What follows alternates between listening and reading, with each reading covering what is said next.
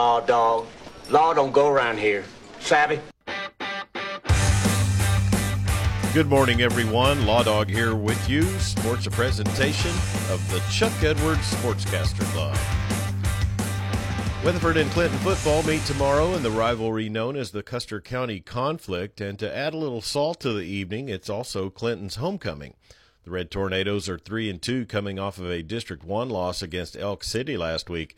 Head coach John Higby says the focus is solely on winning. I'll be honest with you, I we haven't mentioned a word about it. We're too busy trying to find a way to get better. Bouncing back from an Elk City loss, um, extremely undisciplined, very displeased. I'm talking about our, our kids in general as to how things happened, and we're trying to regroup quickly. Obviously, a big ball game and other reasons, but for right now, we're just looking at it. It's a district ball, ball game we have to win. The Eagles go into the game with a two and three record, coming off of a win versus Woodward at home last week.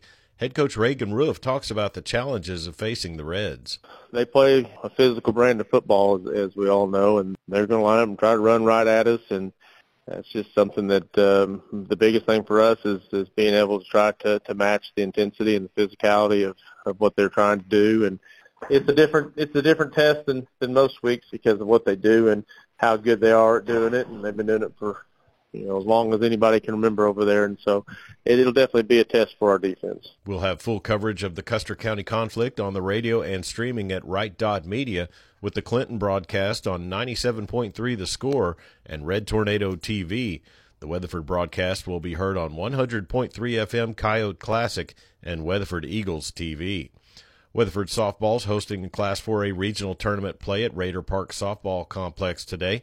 Lady Eagles coach Rick Morris talks about his team hosting regionals. They've done a really, really good job. You know, anytime you can host a regional in 4A softball, you've done something right. Our team's playing pretty well right now. Uh, hope they continue, and the three teams coming, they're tough as well. You know, I, every team that's in it has over 20 wins on the season, and you know, anytime you can win 20, 20 games a season, I know you're pretty good. Coach Morris on his pitchers that he'll start for the regional. We're going to go with the number one, Marley Teasley, and uh, she's been doing a great job. And of course, we have Daisy that can come in and get some innings at any time. So I'm feeling pretty good about it. The Lady Eagles take on Elgin at noon. You can catch all of Weatherford's games in the regional tourney on Weatherford Eagles TV at Right Dot Media. Clinton Lady Red softball's traveling to Lone Grove to take on the host team there. The Elk City Elkettes will also be at Lone Grove, and they start play today against Chickasha. Class A and B state tournament fast pitch begins today at ASA Hall of Fame Stadium in Oklahoma City. The Arapaho Butler Lady Indians will take on the Ripley Lady Warriors at 11 a.m. on OG&E Energy Field. The Canute Trojanettes will play Caddo at 6:30 p.m.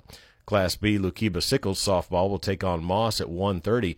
That will be on Field 3 at Hall of Fame Stadium. The Canute Trojans baseball team begin play today in the Class A State Fall Baseball Tournament. They'll take on Silo at 11 a.m. That game will be played at Yukon High School. Class B State Tournament baseball will feature Calumet taking on Boswell at Edmond Memorial Field at 4 p.m.